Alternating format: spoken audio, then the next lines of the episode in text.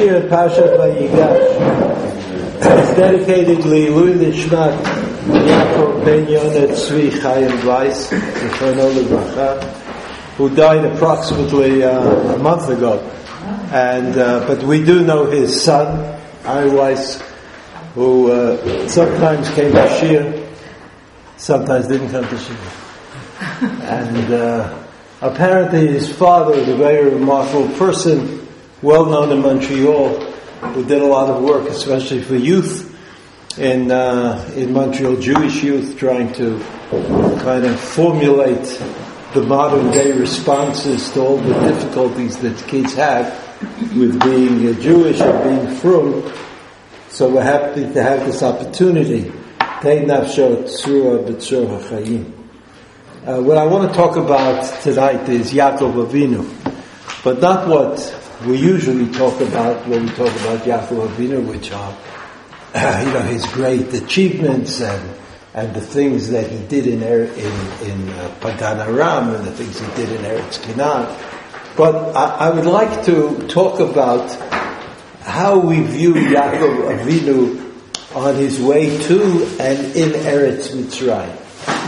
Like like Yaakov Avinu, somehow had to end his life in Mitzrayim. It was not, uh, and there was no particular reason that we see for that. I mean, the brothers, Yosef, there could have been some sort of ruse that got everybody to Mitzrayim, and Yaakov Avinu could have been exempted. After all, he lived a uh, full, difficult, long life. Why did he have to end it? Why did he have to end it in Mitzrayim? And and the first pasuk of note is a pasuk at the end of the parasha, at the very end of this week's parasha. Vayeshev Yisrael be'eretz Mitzrayim be'eretz Goshen vayechazu va bav vayifru vayivru ma'od. So the, this pasuk divides up into three parts. Each one of the parts significant. The first part is Vayeshev Yisrael, Beretz Mitzrayim, Beretz Goshen. Vayeshev.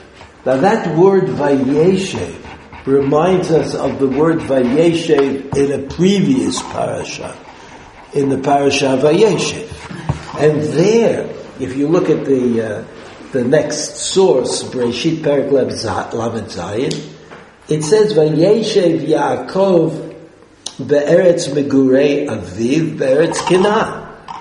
Vayeshev. Now the word Vayeshev seems to us to be calm, sedentary, the finishing, he finished what he was supposed to do. He came back to Eretz Yisrael.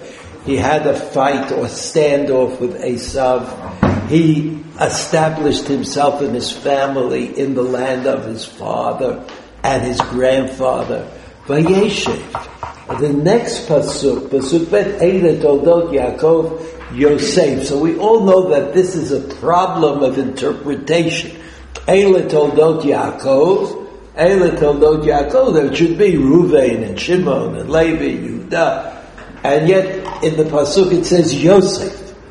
Yosef comes and and and and it becomes the toldot of of Yaakov. And then there's a story about Yosef. Um, Rashi, Rashi, we learned this Rashi, but the Rashi at the end, you see the underlying part of the the Rashi says va'od nidrash bo. There is a further, a further way to understand this idea by Yeshev Yaakov, a further way. And what is the further way? Bikesh, oh, the Drashba by Yeshev. Bikesh Yaakov Leishev That Vayeshev doesn't mean that he was in peace, that he had accomplished what he's supposed to accomplish, that he was finished with whatever it was that he had started. But Vayeshev means he wanted to be finished. He wanted to be done. He wanted to be able to say, he wanted to be able to say, I've lived my life and done a good job. But what happened? What happened, Rashi? Back to the Rashi. Uh, Omer, uh, kafatz Kafat rogzo shel Yosef.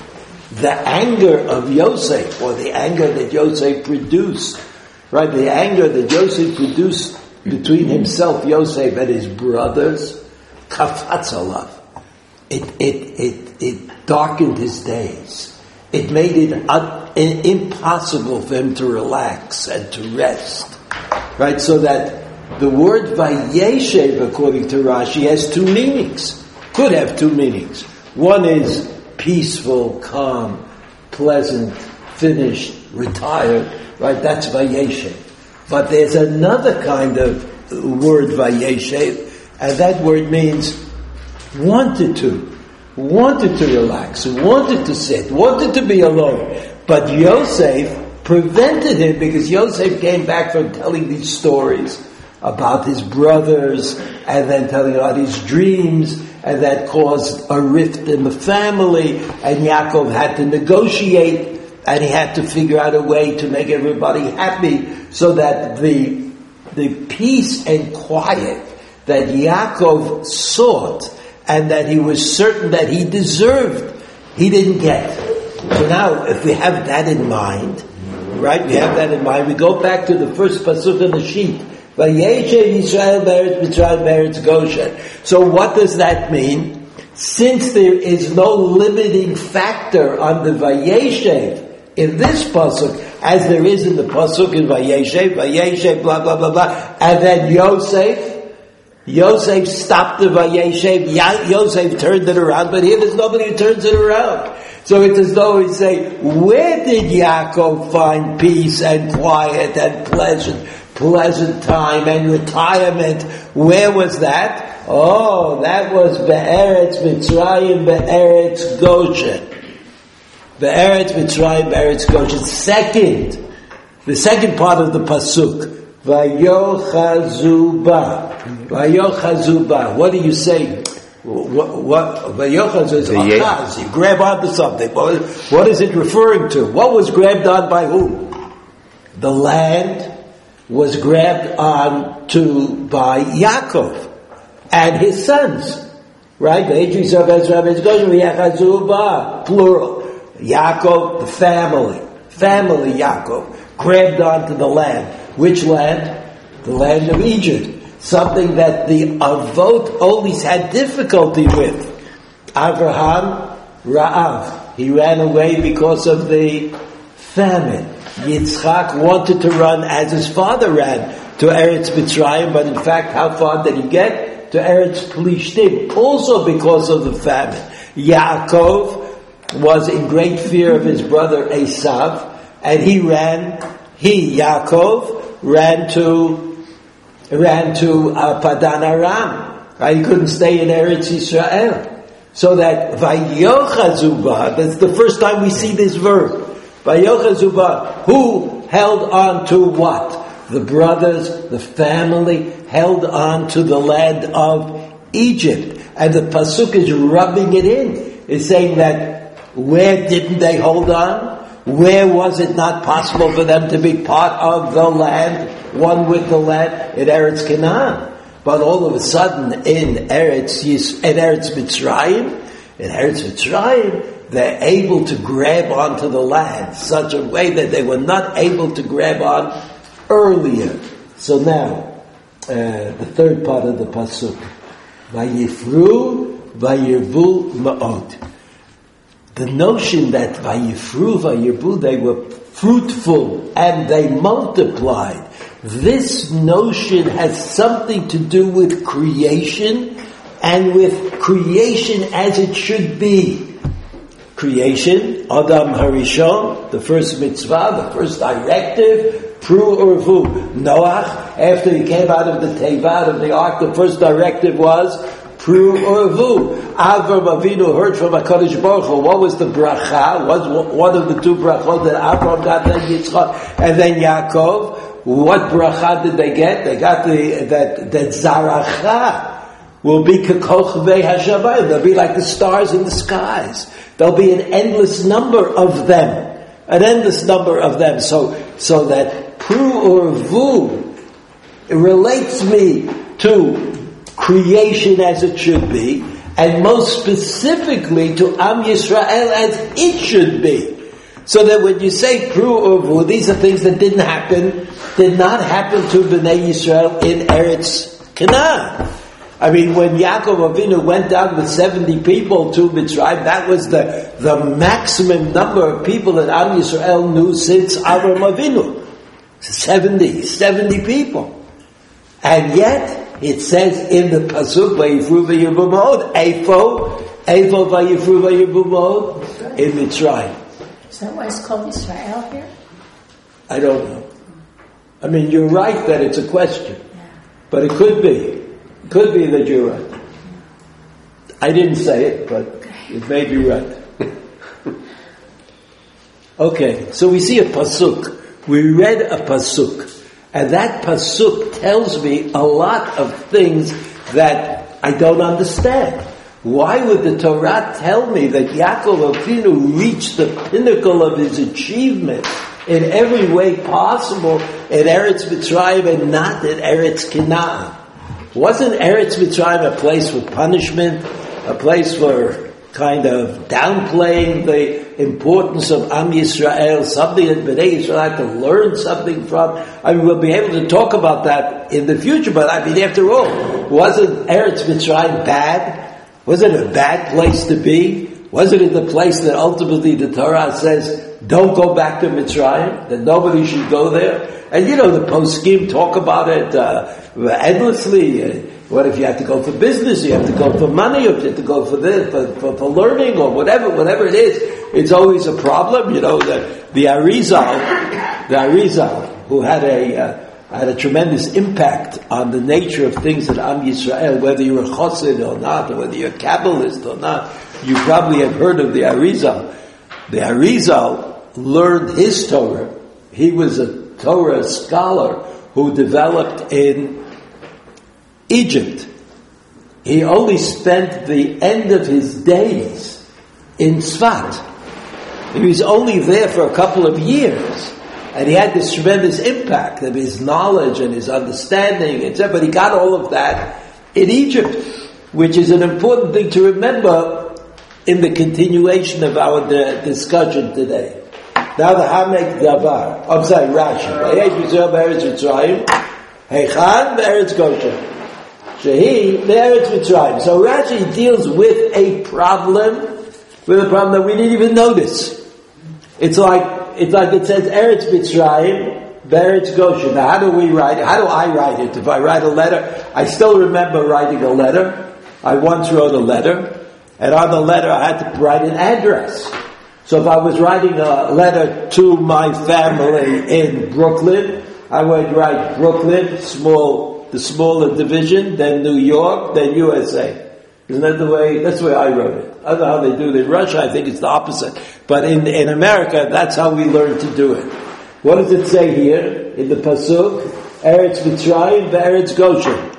The larger Eretz Mitzrayim, and then the smaller Eretz Goshen. What does Rashi, Rashi explain? Yisrael Eretz Mitzrayim, he the words V'Heichad.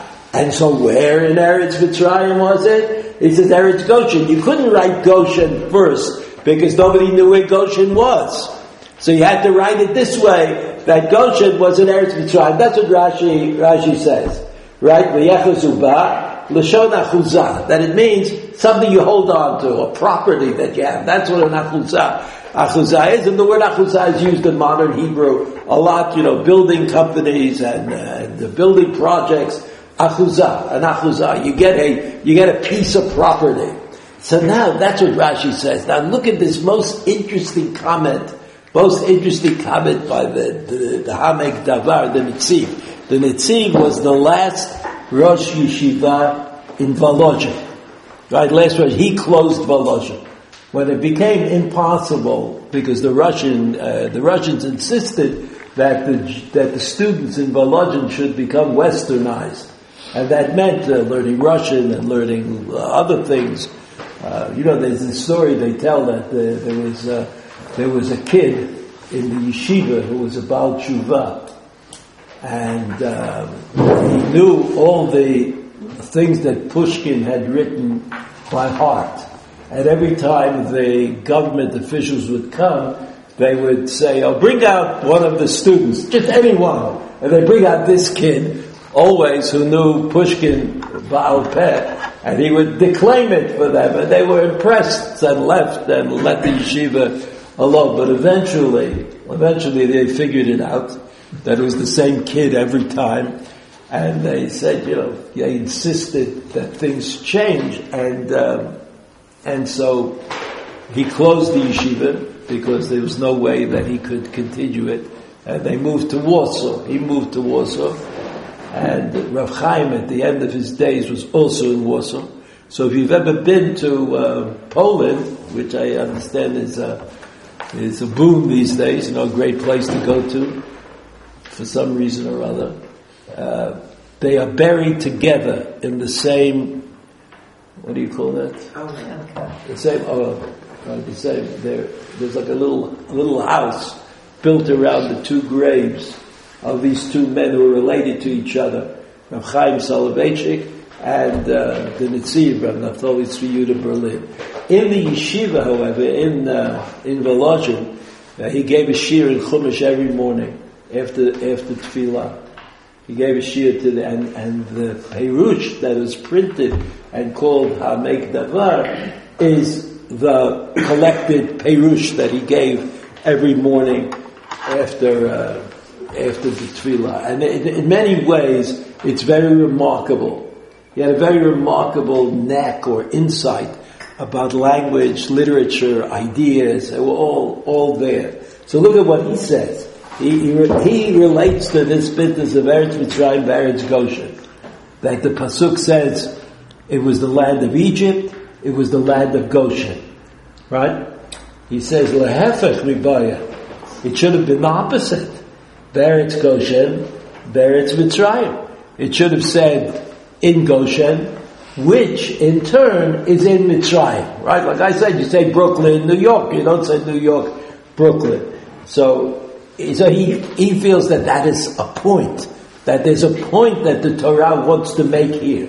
What's the point? Hainu, Shebe Eretz Mitzrayim, Shebe Eretz Mitzrayim, Rashi and, and, and it means that it's in the land of Mitzrayim, as Rashi said, Ukimo be'eretz migurei aviv. And there's another pasuk which might be similar, right? Might be similar or quoted similarly. It says, "In the land where his father's father lived in Eretz Canaan." Right? It's called Eretz Canaan. Here it's called Eretz Mitzrayim.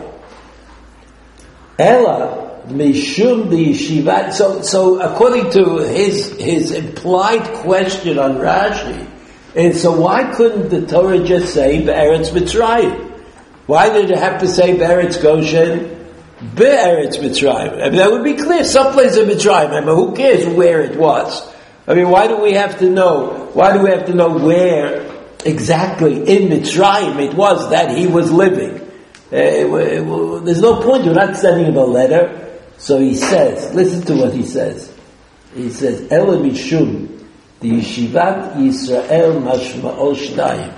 When we say that the Bnei Yisrael lived, sat, were in Mitzrayim, this refers to two aspects. Two aspects. What are the two aspects? He says, uh, Beit Kiddushot Knesset Yisrael did I, I'm sorry, yeah, Aleph, I skipped it. Aleph, Yeshivat, Yeshivat Gashmit. The other Kolachat, there's this reference that the Pasuk wants to tell us that everybody had a place to live. Everybody had a, had a, had a, a dira, someplace. Someplace everybody had a dira. And he, says, he says, um, that's Aleph. Bet, Kedushat Knesset Yisrael v'Yeshuva Klal. There's another aspect to living, and that is the amount of kedusha or sanctity that you could put into the life of the community. Right? On the one hand, the community needs a place. On the other hand, the community has to exhibit a special kind of sanctification, a special kind of force, and that was true in in in Mitzrayim. Upeirush, Vayeshev Yisrael, שדירת כל אחד הייתה בכל ארץ מצרים. He says, I re-explain the pasuk. It says in the pasuk, Vayeshev Israel. Who's Israel? All of the Jewish people at that time. Vayeshev. They all had a place to live. Where did they live? Wherever. They lived here, they lived there, a few of them were in this part of the, of the, of the country, another, another group were in that part of the, of the, of the country. So he says, ביישוב הכלל, פירוט וישב ישראל שדירת כל אחד הייתה בכל ארץ מצרים, כמו שיבואה בספר שמות פרק א' פסוק ז', שאחר כך נתמלאו בכל הארץ. One of the complaints that Paro, remember from a year ago. Paro B, who took the place of Paro A, and he was not such a nice fellow, and he wanted have something to complain about. He said, he said, they're going to fill up the whole country. So why, the, why was he concerned that they'd fill up the whole country? Because they actually lived all over. They lived all over the country. And then he says, uh, uh he says, Perusho וישב ישראל הכלל, או קדושתו, או קדושת כנסת ישראל, הייתה בארץ גושן, but the kedusha, the sanctity, the, the spiritual high that Bnei Yisrael presented in Mitzrayim, that was contained mostly in Eretz Goshen, in the land of Goshen. So we read the pasuk according to the Netziv, Vayeshev Yisrael, all of the Jewish people, Be'eretz Mitzrayim. Where? All over. Every place. But Be'eretz Goshen, there was a special group, like the Rambam says, that the tribe of Levi was excused from working. I quote that it's from Chazal, but I quote you the Rambam because the Rambam thinks it's halachically appropriate that that the tribe of Levi did not work in Eretz Mitzrayim. They lived together and they learned in the Kollel. They learned in the Kollel, the tribe of the tribe of Levi, and so so the model that the that the that to my mind, the model that the uh, Netziv presents to us is the model of Eretz Yisrael. Was, how was it in Eretz Yisrael? Well, were Jews all and they worked, and they knew what they knew, and they learned what they learned. But the concentration of learning and the concentration of spiritual achievement was always in Yerushalayim. That's where the Sanhedrin was, and later the Anshe Knesset Agdolah, and that's where uh, the Psak came from Yerushalayim to the entire country. And we know that there were a lot of people in Eretz Yisrael at the time of the Gemara who were not so learned and were not so aware this idea that up in the north, go far away from Yerushalayim, there were people who wanted to do the mitzvot of Trumot and Masrot and Tumah V'Tahara, but they, they, they, just couldn't. And so the question in the Gemara was, if you go to visit somebody in the Galil, who, and you say, did, did you take Trumot and Masrot on this, on this fruit and vegetables? And he says, yes. Can you eat it? Because, not because we think that he's lying, but we think he might have made a mistake. I mean, after all, these are complicated halachot. He may not, he may think he's doing it correctly, but he may not. So this was the reality, or part of the reality in Eretz Israel, where Talmidei Chachamim tended to be cloistered one around the other. They connected, they, they tended to connect to each other, and the, uh, and the, uh, other people, the other people learned what they were able to learn, what they were able to derive and get. I mean, you have to remember that even though the, the Gemara is a, a bunch of very smart people, they didn't have Google. So the passing on the smart was a problem. Right? Education in, in, the, in the simplest level, like for the simplest form, how do I get this information from here to there? That was a problem that was a problem that they that they had to deal with. I mean, it's not so much discussed in the Gemara, but it's obvious that it that it, it that it existed. So this model that the Netziv has presented to us is Eretz Yisrael. Not only is Yaakov Avinu Vayeshev He's not only calm and cool and happy and retired in Eretz Mitzrayim, but Eretz Mitzrayim, the Jews are living like Eretz Yisrael in the future. There's Eretz Goshen, the spiritual enclave, the people who are devoted entirely to maintaining some high spiritual standard. And then there's the rest of the people who live every place all over the country, all over the country. That's Eretz Mitzrayim. And that's Eretz Goshen. So that's what the Netziv had to tell us. To finish the words of the, of the Netziv, he says, שאחר נבלות בישיבת הכלל וקדושת כנסת ישראל הייתה בארץ גושן. Right? Yeshivat HaKlal. It was all in Eretz Goshen. The Karov Lazeh, Perusho B'Targun Yonatan, the Batei Medrashot, the Batei Knetziot, Ayub Eretz Goshen. He says that's what it means that they were. It's another pshat. They could say where the where the Targum said that there were shuls and and and uh, academies in Eretz Goshen. That means all the people were there, and there were also shuls and academies. But the Netziv says no, that's not what it means. All the people were not there.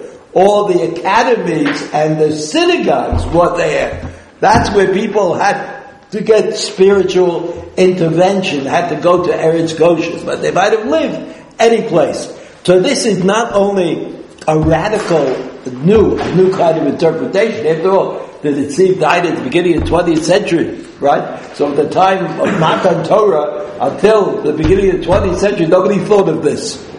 This is like the Netziv's idea. And it's a good idea, it's an interesting idea, but it leaves us with this dilemma it compounds for us the dilemma of Yaakov Avinu that, that, that this is being set up in Egypt, that he couldn't set it up in, in Eretz in Eretz Canaan, in Eretz Canaan. The next pasuk on the sheet, the next pasuk on the sheet, Rachel Perik Mem Zayin Pasuk Yud Aleph. Are you still with me? Mm-hmm. So anyway, it says this. Vayoshev Yosef et Avi et Echav v'yitein lem achuzah b'eretz Mitzrayim Eretz ha'aretz b'eretz says asher tziva paro. Again, Vayoshev Yosef et Aviv et Echav, Vayiten Lamachuzah. You see that word Achuzah? Again, since Yosef was the king, I mean he was the second to the king, but he was a king. Right? That's what Yudah says in the in the beginning of the parasha. Right? Yudah goes and says, "Okay, you're the king." Okay, you're the king means I read the dream was true. Right? Remember, Yaakov said, Avo Navo, are we going to come? Your brothers, me, my, your, your mother, we're all going to come and bow down to you? The answer, of course, is yes. You're going to come and bow down. I mean, so the, the, the question there, the Pasha Vayeshev, was, did Yaakov know what he was saying or did he not know? Did he know that the dream was true? But you could say that. You could say that Yaakov knew the dream was true, but he was trying to avoid strife between Yosef and his, and his brothers. Here, Yosef the king, Vayoshev Yosef et Aviv This never happened there, it's Canaan. In the Eretz Canaan, there was never a ruler who was a Jew who guaranteed the Yishuv in Eretz, Eretz Canaan. It never happened. Depends where we are. Well, I mean, think of wherever you come from in the world. I mean, imagine a Jewish king. I mean, maybe there was a Jewish pope, but you know, Jewish kings are a little hard to come by. That the Jewish king would protect his brothers, the Jews. This happened in Mitzrayim. This is remarkable to my mind. It's somehow the whole thing is turned around. It turned around. In Eretz Canaan, the Jews, that means Avraham, Yisro, Yaakov, those associated with them, always had difficulty. There was always difficulty. They were making pacts and, and having difficulty and breaking apart and coming together and yes, it's okay, and the wells and no wells and water and no water. I mean, it was always a problem. It was always a problem. And here comes Yosef, Yosef, he's a Jewish king in a country that is not Canaan, and he grants his family achuzah. That's really great. Be'meitav ha'aretz be'eretz Ramses. I don't know exactly where Eretz Ramses is. Ramses is an Egyptian word that they like to use for, for kings. In Eretz Ramses, wherever that is, Yosef granted them territory. He gave them a territory. I mean, only because he was the king. But it's not Goshen. Doesn't say anything about Goshen. It's a further justification for this odd comment of the Netziv that Eretz Mitzrayim was for the people and Eretz Goshen was for the elite, for the Torah learners, for the spiritual quest. That's what happened in, in Eretz Goshen. Okay? One more pasuk. One more pasuk. Vet Yehuda shalach lefanav el Yosef. L'horot lefanav Goshna. Vayavo arza Goshen. So remember, Yaakov had decided that he would go to Mitzrayim as Yosef wanted, and he would take everybody with him. Everybody would go to Mitzrayim. However, it says in the pasuk, "Et Yehuda shalach lefanav el Yosef." He took Yehuda.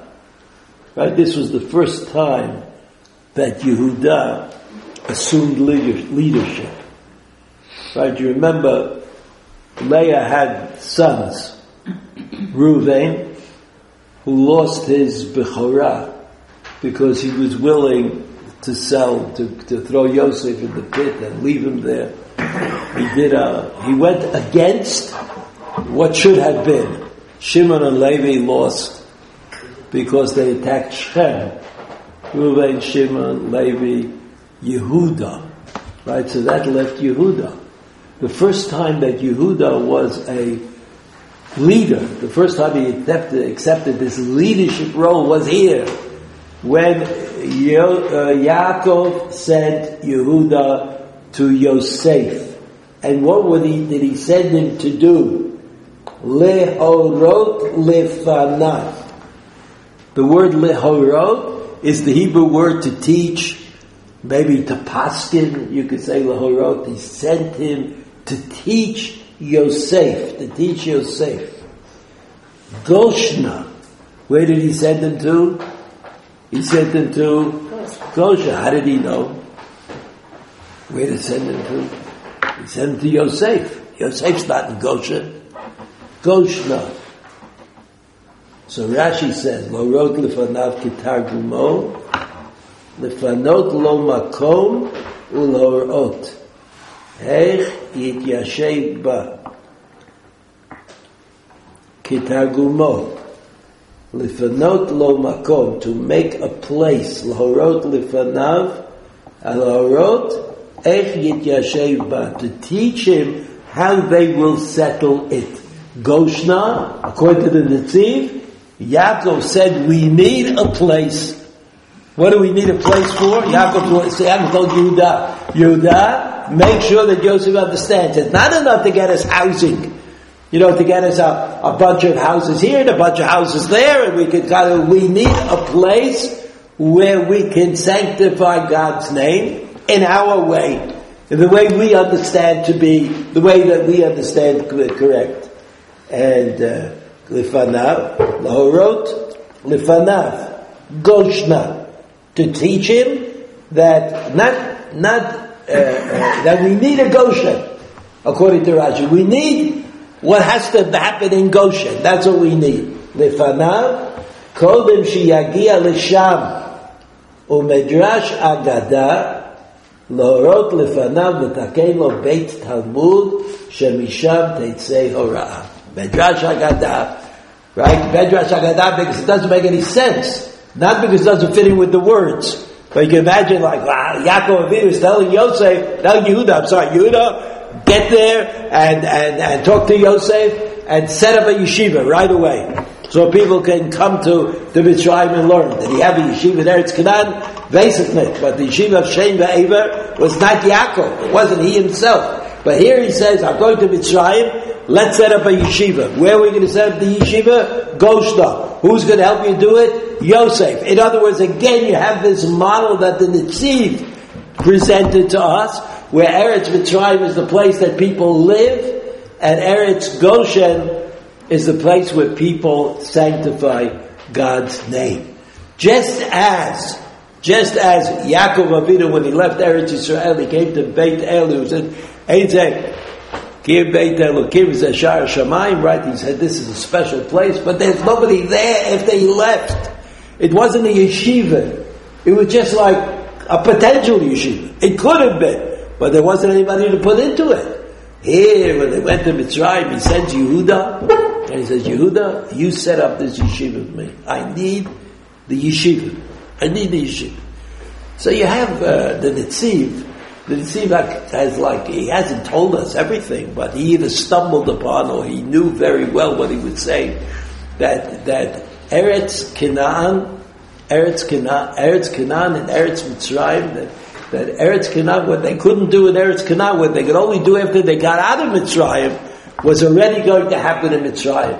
And the end of Yaakov Avinu's life the end of Yaakov Avinu's life was going to be wondrous. And that's why the first pasuk in the next parasha starts with the word Vayechi, right? And the, the, that parasha is connected. It's not, there's no, there's no break between the parasha of Vayigash and the parasha of, Vayechi. Was, there's some smuchot, the parasha, one word comes after the other.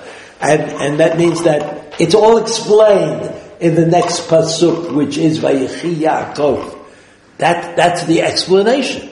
That life, whatever life means, but we know that what life meant to Yaakov Avinu was Batim, Zera, right? A lot of children, a place from which the spiritual concerns could be taught, taught to all.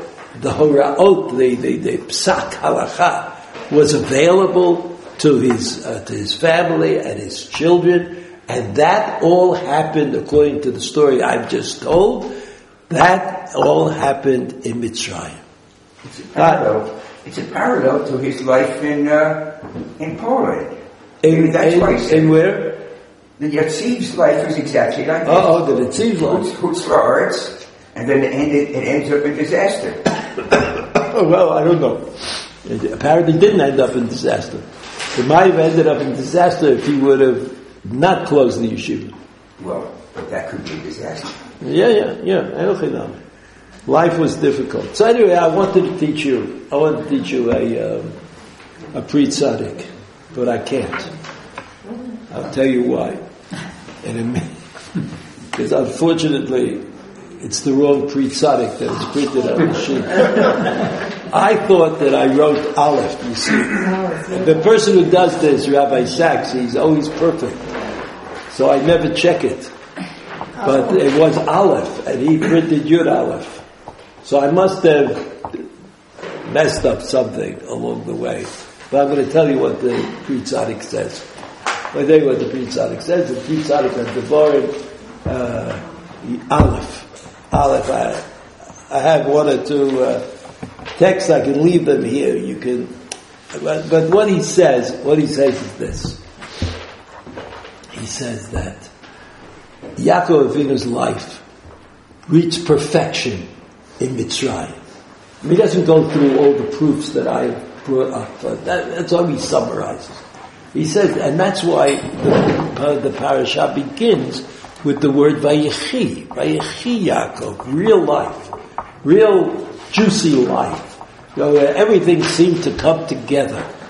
That was that was Yaakov Avinu in the 17 years he spent in Mitzrayim.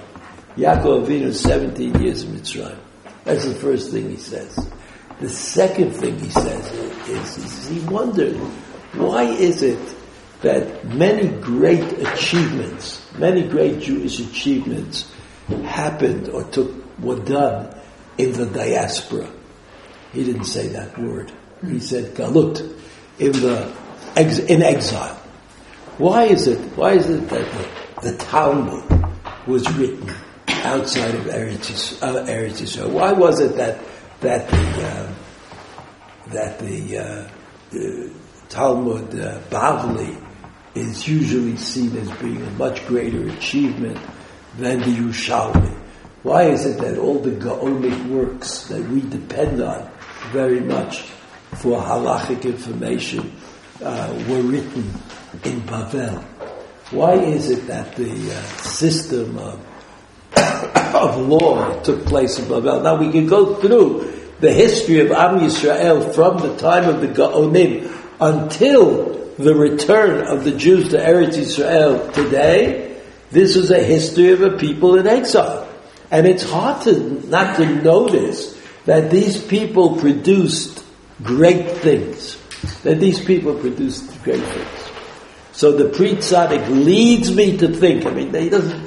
Now I'm going to tell you what I think he means, and not what I, what he said. But if he didn't mean it, I mean it. It doesn't matter. I think that what the Pri Tzaddik is leading us to understand is, and he says also, he says, Torah.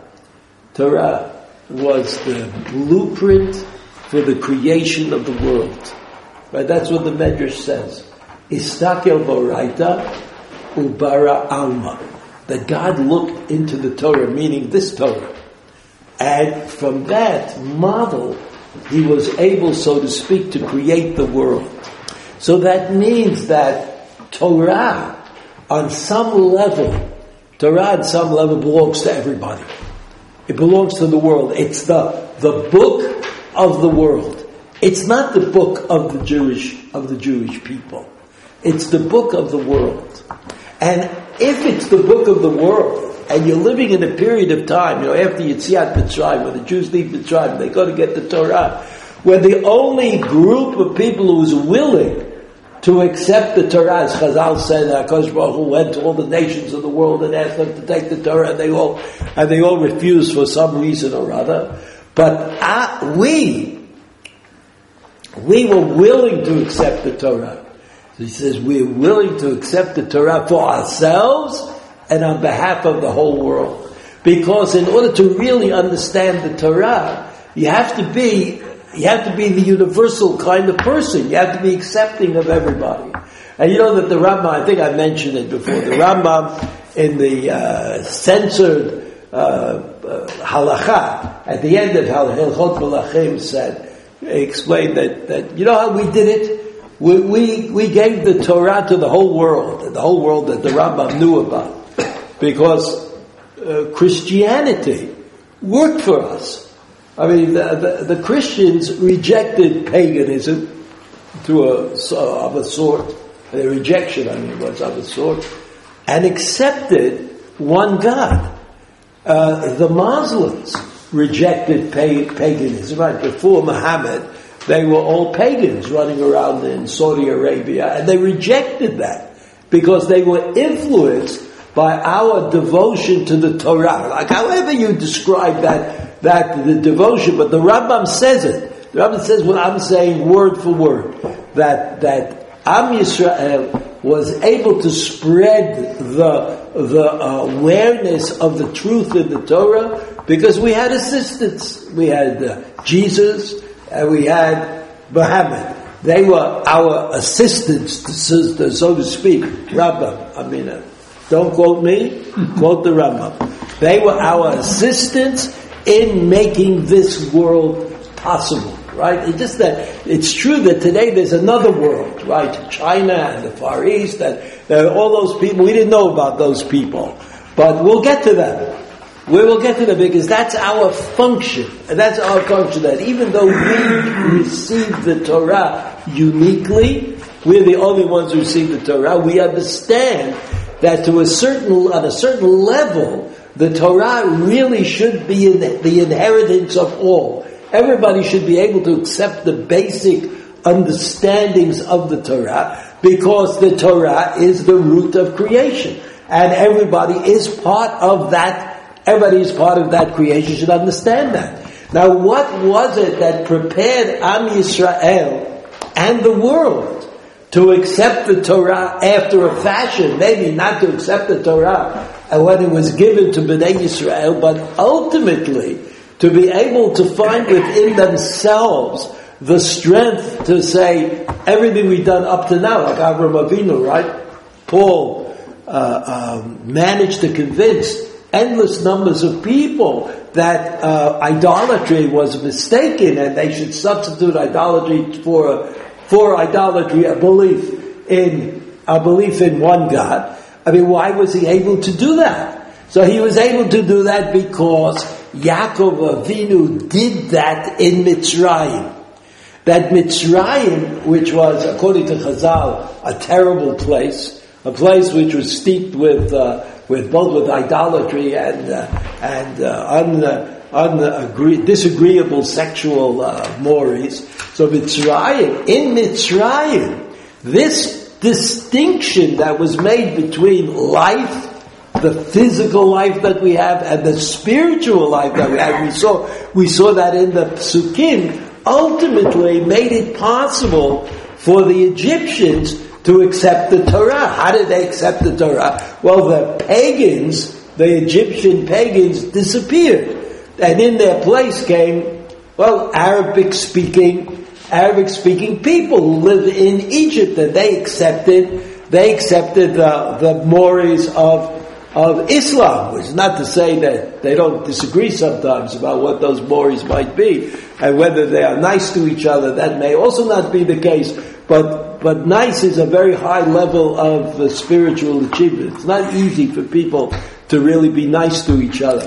So Yaakov Avinu, Yaakov Avinu was the one who made it possible for the Torah to become the inheritance of all. And so that when HaKadosh Baruch Hu gave the Torah to Bnei Yisrael, it's true, only Bnei Yisrael accepted the manifold strictures and limitations and obligations. However, the root of Torah, the fact that Torah is about God and creation and the world, that all, that was all something that, that Bnei Yisrael kind of injected into the other world led by Avram, by Yaakov Avinu, who was placed there by Yosef, who was a Jewish a Jewish king, and who got the Achuzah, and, and, and, they became the people of of Pru Uravu, and, and uh, here was Yehuda leading the way to set up a Beit Midrash for Hora'ah, and uh, and etc. All that happened in Mitzrayim.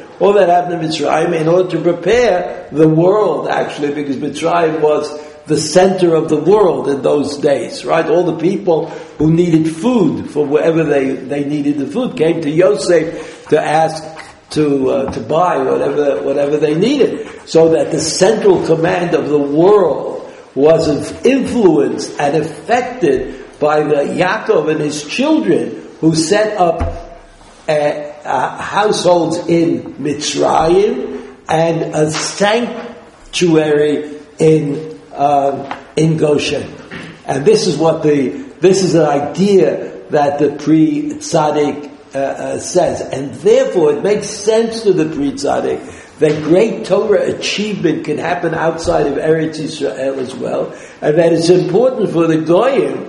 It's important for the nations of the world. I mean goyim as a pejorative. I mean, it's important for the nations of the world to see again and again what the achievement of Am Yisrael is. And if you look at it in history, look at history, there's the, there's the Middle East and North Africa and Spain and Germany and France and Russia and Poland, all these places. A lot of people live in these places. And they were all looking to see how the Jews managed to achieve what they what they achieved. And this, to a certain extent, goes on today when there's like a disparate number of Nobel Prize winners and, and winners of other kinds of, of contests here in, in Eretz Yisrael, in Eretz Yisrael today, and the fact that, of course, uh, there's a tremendous amount of Torah that is being taught and studied and learned in Eretz Yisrael also will eventually have effect, effect when they stop talking about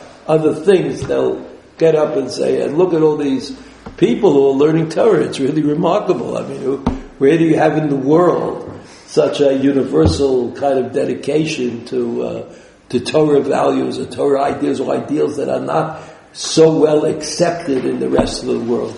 That's what the Pri Tzaddik adds to my mind. And again, if you're interested in seeing it Vayechi Aleph. Vayechi Aleph. Have a good shot.